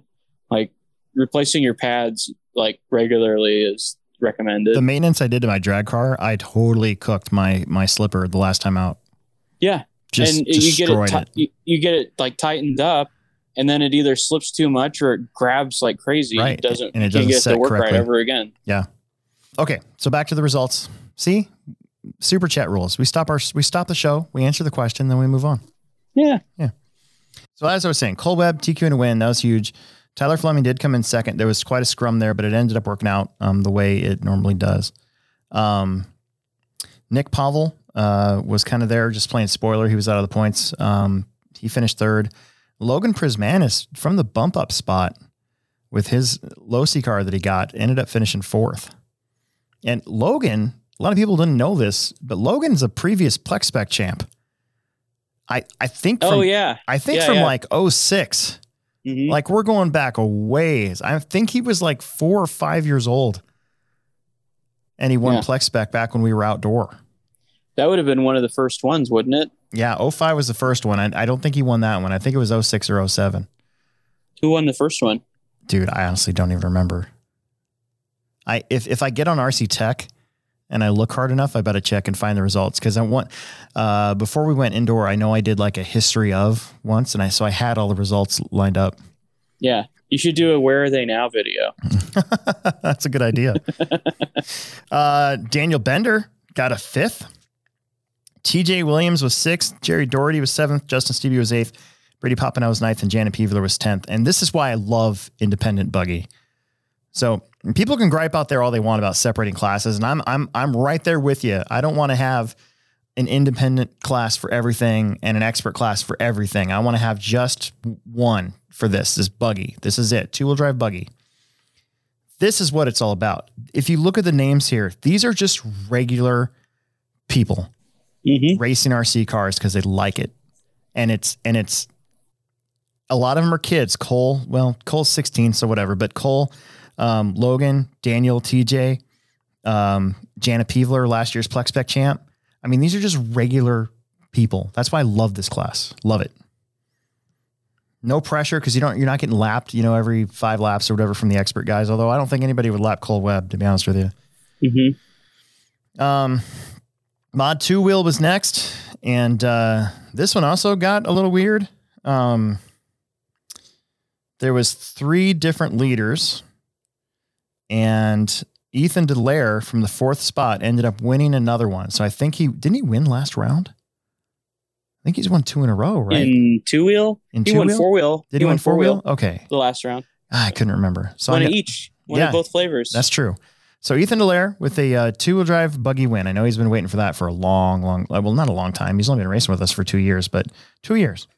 Um, Vanderbeek finished second again. Alex had already won mod buggy, so it kind of didn't really matter what Yeah. happened. is more of just, I mean, they, they race mod buggy. That's what they do. Mhm. And then Tom Rinnernecht, who I forgot to mention in the my lead up of stuff. So he had so much stuff to talk about. I almost forgot. This was Tom's officially last, not last race at the Plex, but last race as at least a local for the time being. Because Tom Rinnernecht is moving to California to work for R1. Yeah. And uh, he had told me about that in the summertime. Maybe it's the wintertime. Maybe it was back in January. I thought he was going to move out a lot earlier, but it didn't work out. So he is on his way out to uh, to Cali actually tomorrow. He's driving out there with his mom tomorrow wow. um, to uh, to work for R1 and to live in Cali. So I believe he said SDRC will probably and OCRC will be his two tracks. That's another thing. I is it a secret or can we talk about it? I don't know. You can bring it up if you want. Okay. The rumor is OCRC is closing, and I think it's a confirmed rumor. Yeah. I, I, I saw a couple different posts on Facebook about it, and I was like, what? And I, I guess I haven't contacted Robert or Nick to, to find out, but um, apparently something weird happened with their lease. So now they're now they're trying to find a place to go. Yeah. That it's. Uh, I think that once they find a new place, they'll be in a new place. But it's hard to find some find a building that you can lease that they're going to let you bring like a thousand yards of dirt in. I'm telling to, you, You know. not only that, but I mean, just the real estate prices out there have got to be in like bonkers. Yeah. I I don't know. It, it'd be cool if they like put it where West Coast is or was. Mm. because I've heard this is year a few years ago, but even up to a few years ago, I heard the dirt was still in that building Oh, really? At West Coast. That that's what I heard. I don't know if it's true or not. I wasn't there. I didn't go, Yeah. but it'd be cool. I just So uh, just go water it. You know. I just uh, I hope it works out. I hope they find a different place to go because OCRC was my favorite place to go. when- Oh, when yeah. I, when I could go. yeah, I hope they do too. Um, like, I mean, if and if the uh, if Robert and Nick Black are involved, you know, it's going to be badass. Yeah, and You and the- so I, I wouldn't worry about that one bit. so then I'm like, well, crap. What are we going to do about the Reedy race? Are we going to not have it again because because of the COVID still, and the re- international guys not being able to go? Is it going to be another whole another year? Yeah, I don't know. And will that and will this add to it? Like not having it? yeah, I don't know. I don't know. Anyways, so I'm not to change the subject, but uh, uh, so Tom Rinnernecht, you know, I, I I made sure to take a picture with him. You know, I posted something saying, "Hey, you know, these kids are great. Um, I'm I enjoy watching them basically all grow up. It's kind of weird being old because, like Logan, for instance, you know, I mean, I basically watched him grow up off and on, and now he works for us at the Plex, and he's a good worker. He's a good kid, knows what he's talking about. Yeah. you know, and he seems to enjoy racing again, so that's really good. Mm-hmm. Um, but you know, uh, I've got pictures in my phone from Tom when he was uh, really short, about as short as Owen. Yeah. You know, and uh, you just watch him get, grow up Mhm. and then get fast in this hobby in this hobby of ours. I remember schooling him in mod truck at Blue Groove. I know. Well, like I said, like the last time that I think I legitimately beat Tom was a while ago. Like Oh yeah. like I think this I the the plaque I have from the 2016 Nats I got because I got around Tom in the whatever main we were in, the D or the C. Mm-hmm. I think that was it. I think that was the last time. So he got third. He was leading, and then something happened, and uh, he just kind of fell back and sort of just stayed there. Uh, It almost seemed like he didn't even press it that hard. So Yeah. I don't know. Um, I thought his car was broke. David Alberico qualified third, finished fourth, so right there. And then you were fifth. You really needed to get around Ethan, and, Yeah. and put distance between Ethan and you for you to have a shot at third overall. Right. And with Ethan getting the win, that kind of didn't happen. Right. No, I was thinking about that. I I was pushing as hard. I'd reel in David, and he'd just like we just say stay the same pace. I don't know if he was pacing me or how that was working, but I'd catch him a little bit, and then it's just like I could hang there, and then he'd pull away a little bit, and then I'd catch him a little bit. And, no, he was he David is uh, Alberico is really fast. Oh yeah. Uh, yeah. He he was doing really good. I'm glad he's not racing 40 plus. He's not forty yet, What? is he? He's got to think be he's- 40. He, I don't think he's forty. I think he's, He's- thirty eight. No. I I'm think older than him. I think you're older than David I'm gonna, t- I'm gonna text him and ask him. text him and I'm, find out. I'm positive he's over 40. If anybody knows how old David Alberico is, uh, su- super chat in or message us, and you'll get uh, 15 points. Uh, okay. I'm, I'm going to try to squeeze that in here. Drew Ruben King finished sixth. Derek Wood was seventh. Nate Sutherland was eighth. Owen Vanderbeek was ninth. And Kyle Gannon, who showed up out of nowhere, uh, bumped up and finished 10th. Yeah, I was super happy he came and raced. That's Yeah. great. Um, we went opposite directions, by the way. He he he has he chopped off all of his hair. He just had like a buzz cut. Yeah, that, I used to do that when I was racing full size cars too, just so your hair doesn't go all messy and stuff. Oh, That's true. That Hel- makes sense. hair and I didn't even think about that. Mm-hmm. Um, 13.5 four wheel drive. Again, uh, the very first main, round one, was probably the messiest main we've ever had in, in, in recent memory, as far as just wrecking and guys clobbering each other. Mm-hmm. And ever since then, uh, it got a lot better. You know, we had that drivers meeting where I was like, all right, guys, let's not do this. Um, and dude, I mean, it's been crazy. So Jackson Anderson, I, I hate to pick on him, but he choked a huge one in this, in this race. like he, he TQ'd, which is good for him, although he didn't need it because he already kind of locked this one up as well. Yeah. 13-5. Um, but he went he went right down the order on the first lap. Um, and then um, yeah, he on the second lap he was seventh. I can't remember exactly what happened. I'm sure it's on video. Um, yeah. but anyway, so that really juxtaposed the whole field. It, I think there was a big pileup behind after Jack. I think I think Jackson turned it in on the corner up there on the west side of the track, and the whole field kind of stacked up behind him. I think is what happened. Um, No. But uh, it'll show in the results here. So Caden Berding uh, took the win from the third position. Chance Rolk took second from the sixth position, and Ashley McCormick had a really good car there at the end. Came up and got third from the eighth position. Yeah, Ashley was doing great. Yes. I heard about I heard about that. I I was marshaling, so I didn't get to really watch the race, but Yeah. yeah, he was doing really good. Um, Mason Mason Herrick qualified second. I think he got kind of hung up in the, all that stuff too. Um, uh, ended up fourth. David Peevler was fifth. Jackson ended up sixth. Brent Riley was seventh. Nick Pavel was tenth. Dustin Hosick was ninth, and Chad Ruben King was tenth. And then we got Mini Truggy, and uh, boy, I don't. It's hard for me still to announce races when my son's in them. Um, because Yeah. Emerson can either be a complete tool or he can be like calm and and and not do anything stupid. Yeah. And I think this one he had he had to TQ and win and hope Dustin had something happen to him basically. And uh, the first qualifier was weird because uh, Dustin was gonna have TQ and then he something happened to him and he ended up rolling across the line with like a you know 13 at 640 or something like that Mhm. and Emerson ended up with a 30 with a um like a oh I think it was a 14th lap 14 at like 620 24 something like that. So he got TQ held on to the TQ even though his second qualifier wasn't very good. And then in the main he just sort of stayed there. He did a really good job. My son drove very confidently and not dumb. Mhm. he can be dumb sometimes. You know he will he'll wiggle his wheels and do a bunch of dumb stuff. Yeah. But he didn't do it in this one. He really needed that win, so he actually he actually gave a crap. So uh, so Emerson uh, did great, got the TQ in a win. Dustin Hosick finished second, and that pretty much locked it in for Dustin. Uh, Logan was third, Matt Robinson was fourth, Ronnie Went was fifth, Bryson Pavel was sixth, Patrick Mitrovic was seventh, John Haas was eighth, Chad Irwin was ninth, and Dylan Hartshorn was tenth. There was two heats. I think there was like 16 trucks again. Uh, we're we really like Mini Truggy at the Plex. I wish more companies made them. And then ec- expert stock, and this one wasn't finished either. Jeremy Fellas had to make sure he stayed in front of Jackson the whole time, and uh, and he did. He didn't TQ.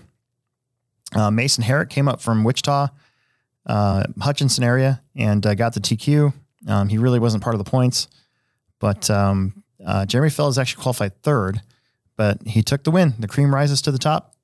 Yeah, he did really good. Uh, Nate Sutherland uh, running stock, um, coming off of the Nats a couple weeks ago. Still has got a stock motor in his car, so um, finished in second. Mason Herrick was third. Dustin Hosick from the tenth position was really fast in this one, and was a threat there for a little while. Um, finished fourth. Jackson Anderson dropped from second to fifth. Uh, Chance was sixth. Kyle Gannon was seventh. Chad Ruben King was eighth. Caden Berding was ninth, and David Peevler was tenth. And very quickly, we'll just uh, we'll go over the points real fast. All right, so 13.5 four wheel drive. Uh, like I said, Jackson kind of had this locked in. Finished uh, first.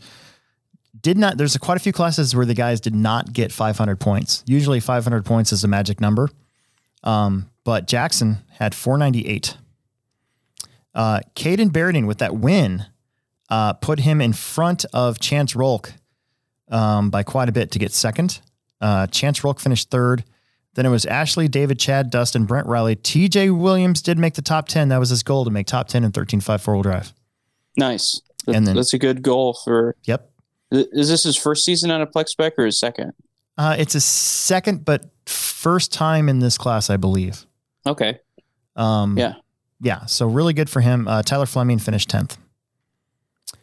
And then see if I move on here. So Stadium Truck uh, was uh, Brian Burnt with 501 points. And then Nice. Tyler Fleming and John Berding tied for second and the tiebreaker, which at the Plex we do your throwout score. So it's I do first throwout, second throwout if there's another tie, and then after that we go to we go to podium positions. And then if there's still a tie after that, then I just flip a coin, and say good luck to you. Um, Yeah. But uh, uh, Tyler had the better tiebreaker. John finished third. Then it was Brian. TJ got a fifth. He was tied with. Oh, that's right. This is the one. There's a bunch of ties. Uh, TJ had a tie with Justin Stevie. Uh, Stevie missed a round, so TJ had the better tiebreaker. Brady Poppenow had a tie with Nick Sneathen for seventh and eighth. Um, and then Josh uh, Catron finished ninth, and Josh Ryan finished 10th. In expert buggy, it was Jeremy Fellows by three points with 498. Jackson was second. Dustin Hosick was third. Ruben King was fourth. Rolk was fifth. Peevler was sixth. Caden Berding was seventh. Brent Riley was eighth. Ashley McCormick was ninth. And John Berding was 10th. 40 plus. Um, Mac Vanderbeek. So round four, he had a TQ and win. That really put some separation between he and I. And then I won round five. And then he uh, dominated this one. So 502 points for Mac. Um, I finished second. Peevler finished third overall. Brian Burnt was fourth. Brian Cox, Kurt Benson, Josh McMullen. And then uh, in independent buggy, uh, Cole Webb by one point, 495 points over Tyler Fleming. Uh, Justin Stevie finished third. Bender, Daniel Bender finished fourth. And TJ Williams finished fifth. So those two uh, did really well um, in their first uh, full independent series of the summer series. Uh, then it was Brady Poppenow, last year's Plex Spec champ. Jana got uh, Peevler got seventh. Josh McMullen, Nick Sneathen, Ronnie Wint got top ten. Uh, in mini truggy, um, the gap closed up a little bit, but uh, that that break, that round two break of Emerson really hurt. Um, Yeah. Dustin Hosick uh, got 500 points. Emerson had 498. Hmm. So a two point difference between them. Um, Emerson had more wins, uh, but Dustin had more seconds and more TQs. Uh, Matt Robinson was third. Then it was Patrick, Bryson, Jonathan, Dylan, uh, Chad, Ronnie Wint, and Chad Hartshorn rounds out the top 10. In mod two wheel, Alex Vanderbeek had 501. He did it last round. Uh, Drew Ruben King uh, was second with 491. Ethan Delaire had 490 for third. And then it was you, uh, Derek Wood fifth, Nate Sutherland, Owen Vanderbeek, Bradley Peterson, uh, Tom Smith. How about I? I love that. Uh, getting in ninth and Mitchell Pavel getting tenth. Yeah. In mod four wheel drive, it was Vanderbeek um, with 493 points. Um, Delaire uh, was second. Nate Sutherland was third. Then Drew Ruben King, Owen Vanderbeek, Derek Wood, Bradley Peterson, Mitchell Pavel, Brandon Carney, and Tom Smith with another top 10. And in Plex Spec again, Dalton um, with 500 points. Like I said, locked it up last round. So you had Lexi Bolin in second. Uh, Diego Quintana did get third. Then it was uh, Josh Benson, Grayson Stevie, Dylan Haas, uh, Ariana Smith, Eli Vanderbeek, Mario Quintana, and Isabella McMullen. And then Alex Eichler just missed out on 10th. He was about 10 points back off of Isabella. And then it was Angie Vanderbeek and then Steve Eichler. And that's it. That's points for another successful team associated in Reedy Summer Series. Yeah. Hopefully, do you think I Tom has told me this before, but do you think it's nationally recognized now? I would say so. I mean, Have we got have we have we gotten to that point? yeah, I mean, I would consider it like JBRL level. Right. You know what I mean? Yeah. Like it's just a one track. Because But- Rinnernex told me that that that guys always ask him about it and pay attention to the results and stuff, which I I actually was kind of surprised by, I guess. yeah. All right, very quickly, we'll do a pivot break and then we'll come back. And now, a word from our sponsors. This is a Pivot Lending Update with David Olson and Don Zoller. Get some. This is David Olson with Pivot Lending Group. Today is May 10th, 2021, and I'm here to give you guys an update on Pivot Lending. Last time we were on the show, we had just opened up our new headquarters that we're located at 470 in Kipling in the Littleton, Colorado. Super excited about that. But we have also opened up an office outside of Las Vegas. So we have a new retail office there. And just two weeks ago, opened up an office in Salt Lake City. The office manager in Salt Lake City is Taylor Bills. So we're excited. Taylor's from the area. He's got an interesting past. He played professional baseball. He was a pitcher. He also, uh, I think it was the very first reality show on ABC, like America's Most Beautiful Person. He won it. And so he's really, uh, really great guy. Uh, so we are on the cusp of entering into some really exciting markets in the New England area. So stay tuned and look forward to to bringing the updates to you guys here probably towards the end of summer. David Olson, NMLS 16099. Don Zoller, NMLS 277589. Pivot Lending, NMLS 109995. We return you now to your regularly scheduled program. David just texted me back. He is 41. Uh, So well, you're welcome, David. he says he's in denial that uh, he doesn't want to run the 40 plus class. That's kind of where I was. I gave it a year. I didn't. I didn't run 40 plus when I turned 40, but I, I started running it the following year after that. You could use it for more track time for mod. Yeah, no kidding. I wish I was 40 so I could do that. Yeah. really quick uh, before we get to the comments. Uh, so Emerson and I had a choice to make on Sunday on uh, drag racing, which I was kind of looking forward to, or we've been really we've been fishing a lot. We call it urban fishing. So we've been fishing the Papio Creek in in Omaha. There's three there's three different branches of this creek, and we've been scoping out different areas on Google Maps and just going there. And uh, well, you were there on Friday. He's like, man, I don't really want to go drag racing. And I'm like, really? He's like, yeah, I want to go fishing. I'm like, ah, fine. So Mhm. we didn't go, and uh, it was really, really windy. So I kind of don't feel bad, although it looked like they had a great turnout. But uh, um, man, fishing was fun. So I want to plug our other YouTube channel. Stand by for an Alex Sturgeon shameless plug. So the we have one video, and it's from this weekend, from Sunday, and it's called uh, "Talking Fish Angling."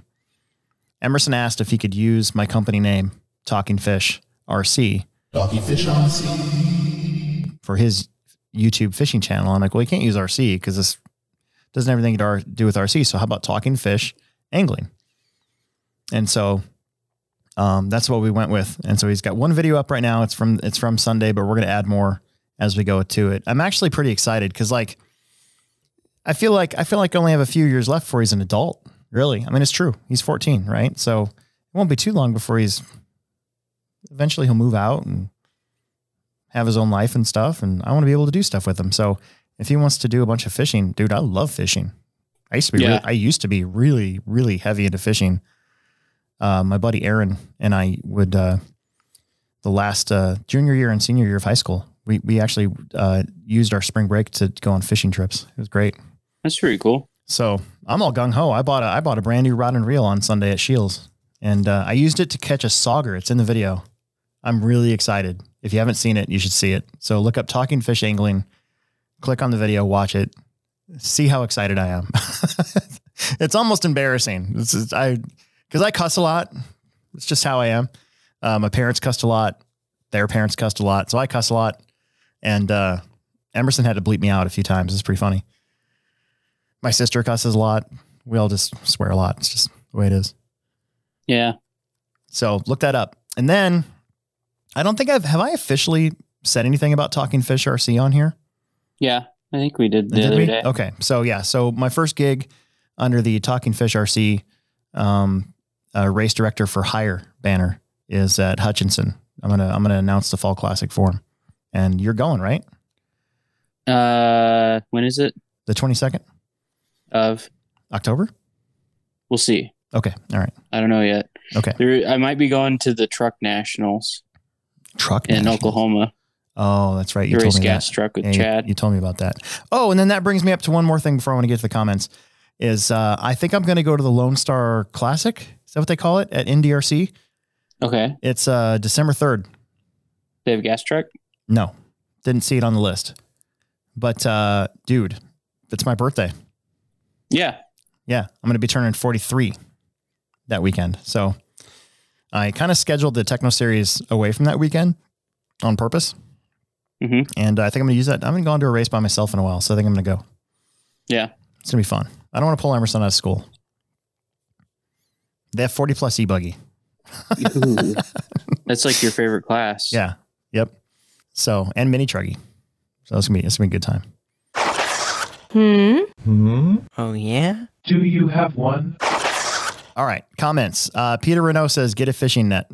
Yes, I I totally agree. I want to get uh, waders, not not chest waders, but up to like my knee waders, so we can kind of get to some hard to hard to get to spots, and a fishing net for sure. The next time I catch a big one.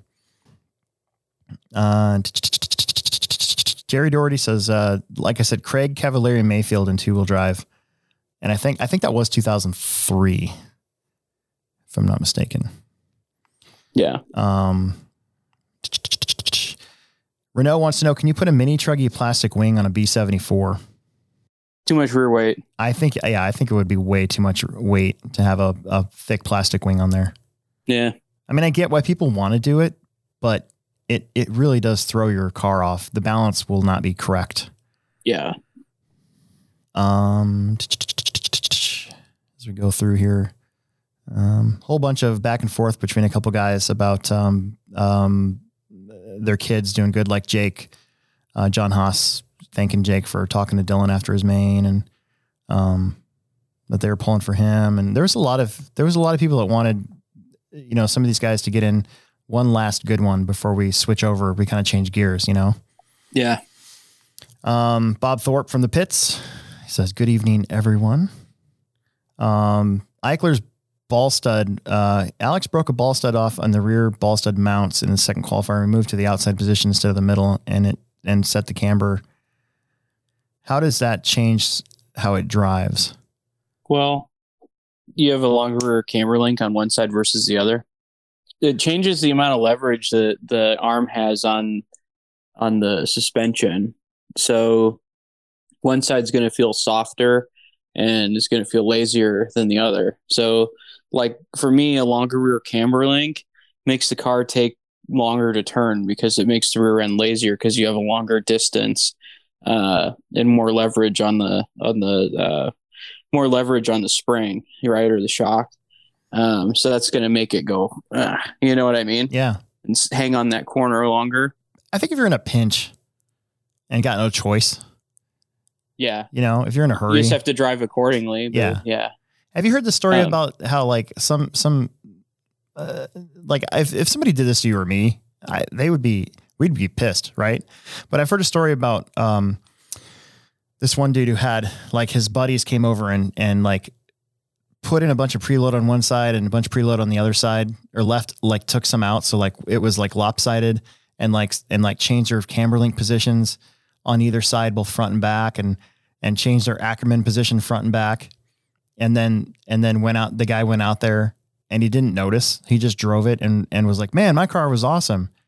And then his Really? buddy, yeah, and then his buddy's showing, "Really? Like, look at your car." And then he looked at his car. He's like, "How in the world did that even happen?" Hmm. I've heard about that. I can't remember who told that story, but I yeah, rem- never I- do that to my car. But I remember it. I would never touch your car. I would hope nobody Yeah. ever touched my car either. But but uh, don't do that to Will. Whatever you do, Yeah, don't do that to and my don't car. don't put a penis candy anywhere near Will's pit. What? Oh, what happened? I didn't do that. Huh? Or what do you mean? What No, do you mean? I- what are you talking? Remember when you got all pissed off that one that one Friday or Saturday because I kept I kept coming over and putting penis candies on your pit area, and you kept No. fighting him, and you were like, "Who the hell is putting penis candies on my table? Stop it!" it's because it was like excessive. Well, so I think uh, Brian Cox, ironically Started enough, yeah. I think that that he he was 3D printing these uh, peens, and he there was one like in my in my car and under my body, and like I I think I drove my car one time with a peen inside of it. I thought it was glued to the so- top, wasn't it? No. Oh, wasn't no, no, Oh, okay. nobody. Oh, don't you dare glue one to my car.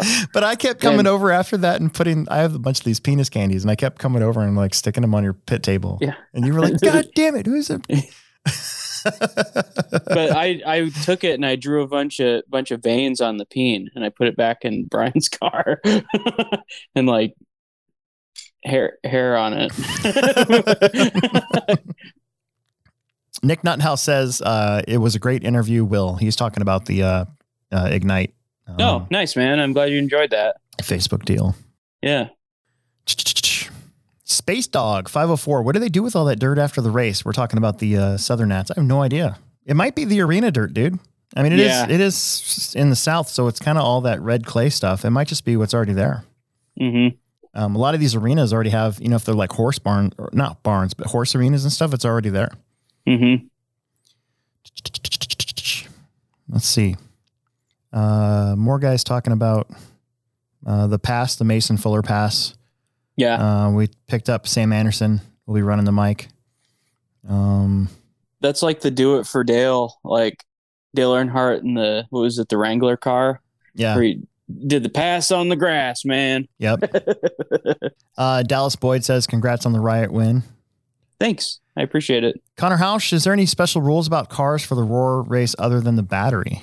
Um, so it'll be weight, voltage, blinky mode, and having a legal battery. So pretty much Roar rules. Yep.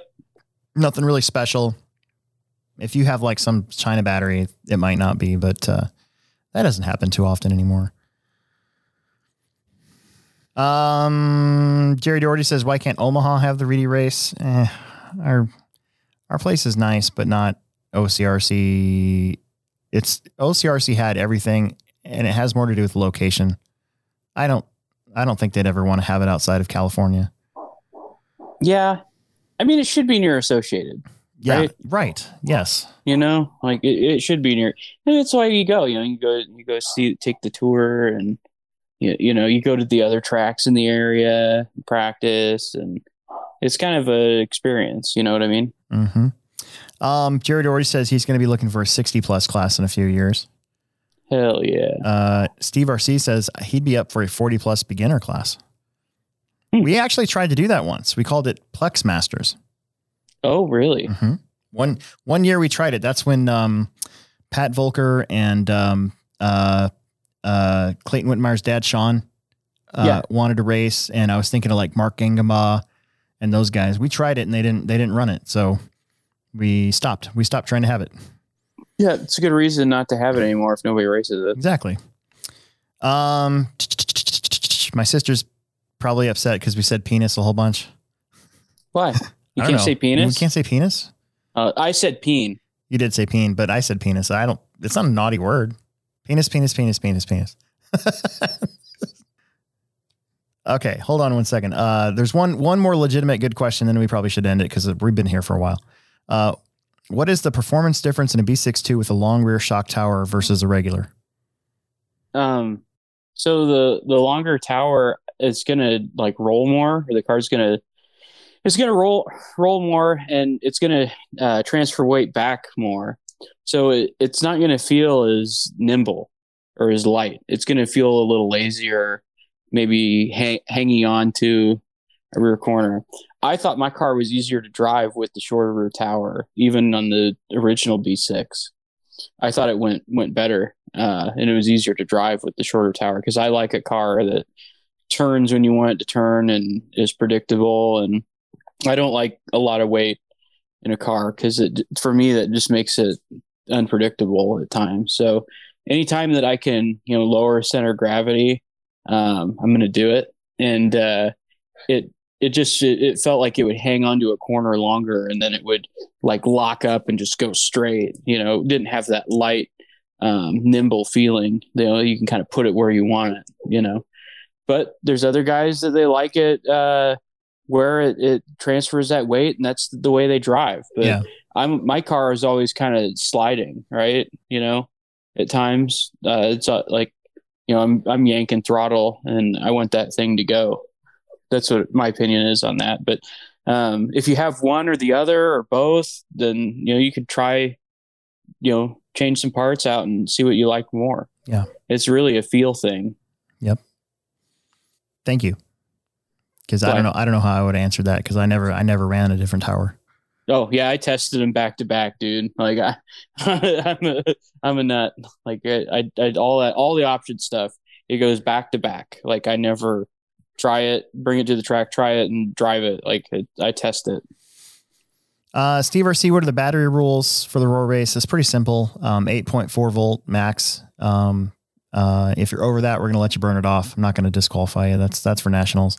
Um, and it's got to be a Roar legal battery. Most of the batteries that everybody has are already Roar legal. They have to go through a process to be Roar legal through Roar. Yeah. And then they get a sticker on them. So the only time you ever see that is if you buy China batteries or if you buy it from an unscrupulous vendor who, uh, who says they're roar legal when they're not. That's happened. Uh, I remember the the first e-buggy nats in 2011. A couple guys had some roar battery, some batteries that had the roar legal sticker on them, but they weren't roar legal, Right. and they were upset with roar for that. It's like, how can you be upset at roar for that? That's that's that's who you bought them from, man. Yeah. Like you got lied to. Yeah. They had nothing to do with Yeah, you got lied to. hmm Uh, okay, uh, that's it. We should go. It's uh, well, one thing we forgot to talk oh, about. what did we forget to talk about? Oh, okay. I'm sorry. We got to talk about this. This is hilarious. So Sorry, it's very important. Yeah. So we've been trying to go out to eat after races, and uh, uh, we've had some extremely weird experiences. A lot of it has to do with the worker shortage. I get it. You know, I mean, you're Wendy's guy.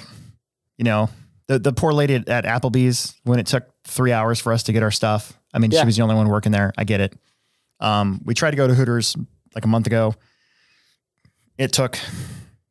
It was pretty It clear. took- we, It, took four hours for Justin and I to get food. yeah, and it was pretty clear that we weren't going to be able to get a table.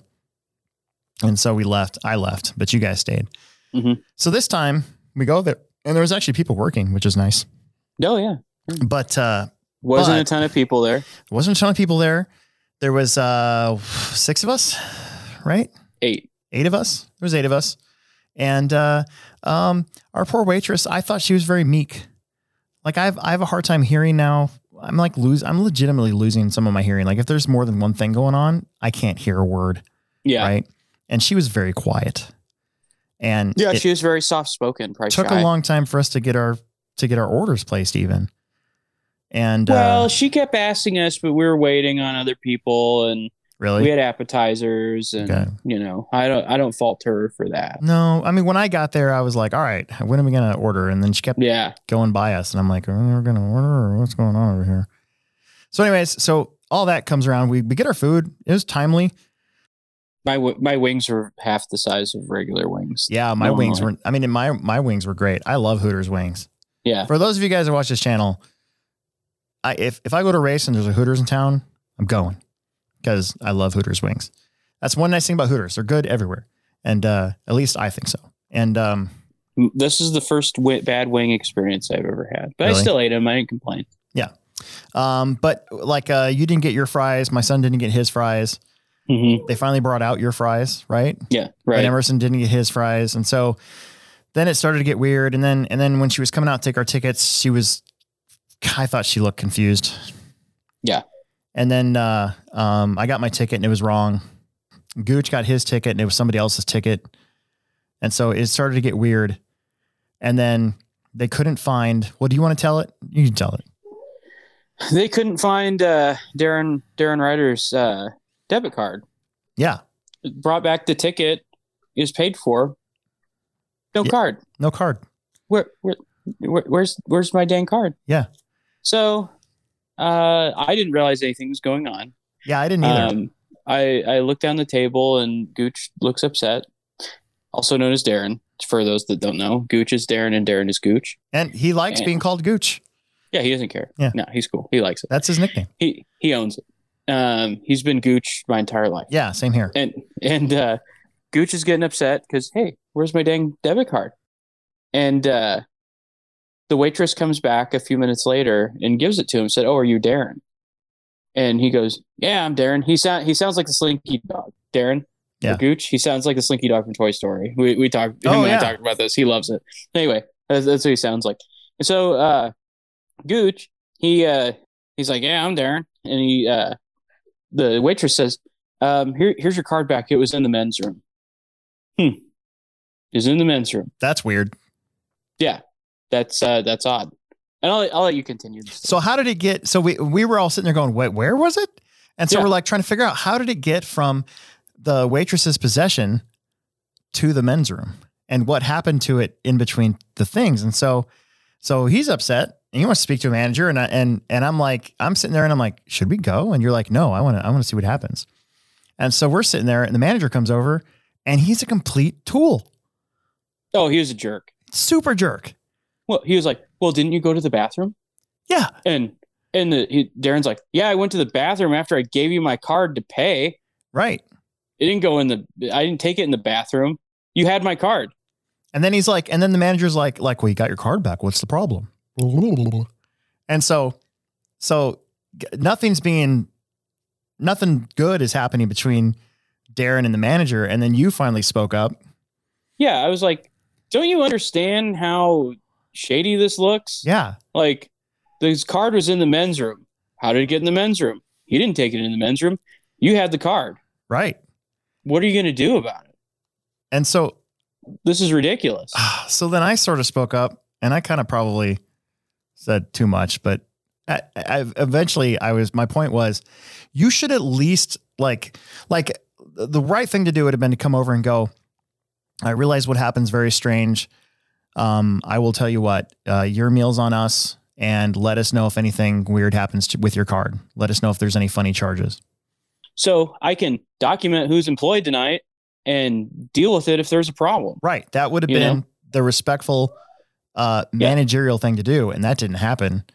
Yeah. And- he, he was like, what, What's the problem? Yeah. You got your card back. and we're all standing trip there to like, the men's room. No big deal. and even even if nothing weird happened, the fact that it was it was it was given given to them and and lost basically in their possession. That's somebody's card, man. That's their money. Yeah. You know? And so we were all laying into him and he finally I was like finally I'm like you should at least comp him his meal. And Yeah. he was like he's like okay, I can do that. And so so finally finally we're like okay, fine. That's that's all you had to say. You know? Yeah. And like he uh, was he was like blaming Darren for being mad right. about it. Yeah. And I told him, and I told him, I said, dude, I'm never coming back here again. If this is how you're going to treat your customers, I said, I said, when Hooters first back opened back up in Omaha, I was stoked because I used to love coming to Hooters. I actually like the food. Okay. Mhm. It's been the Yeah. same for 30 years. But I was like, man, the last like three times we've been here, it's just gotten worse and worse. And I was like, I was like, this is complete bull beep. And and we left. And we were mad. Yeah. And then we left. So Th- this guy's credit card had to get shut off today. right. And then Yeah. that and that's kind of weird, Yeah. you know? So So there, I had a, a purchase for uh, twenty seven ninety nine in uh, Cleveland, Ohio, Hmm. on my card. Weird. and they my my bank like caught it. And they're Yeah. like, "Hey, uh, you know, text back or whatever." And I did. I was like, "I'm not in Cleveland," you know. Yep. So, uh, yeah. Uh, so I couldn't tell you if it happened there or not, but man, seems like it could have. Yeah. So strike that one off the list. We've had really bad luck with eating out. I, I actually, I actually, because we've had such bad luck the last like couple months of eating out, I kind of don't even want to eat out anymore, which is Ah, probably I good. wanted to go, so we have something to talk about. it's about. probably good for me. no, we should go. Okay. Well, We we, we have we so, so we have stuff to talk about. well, there's a bar down the street from my house that I want to go to. So next time you're in town for a race, we'll go there. Yeah, we'll go there at regionals. No big deal. Yeah. Okay. Uh, yeah, so we'll go there at regionals. Decided.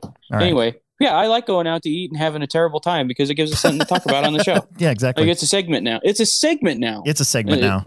yeah, like we we should have like uh uh like the cheers like where everybody forgets your order.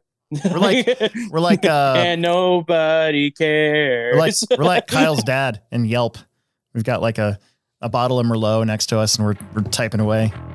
yeah. Yeah. With Boston playing in the background.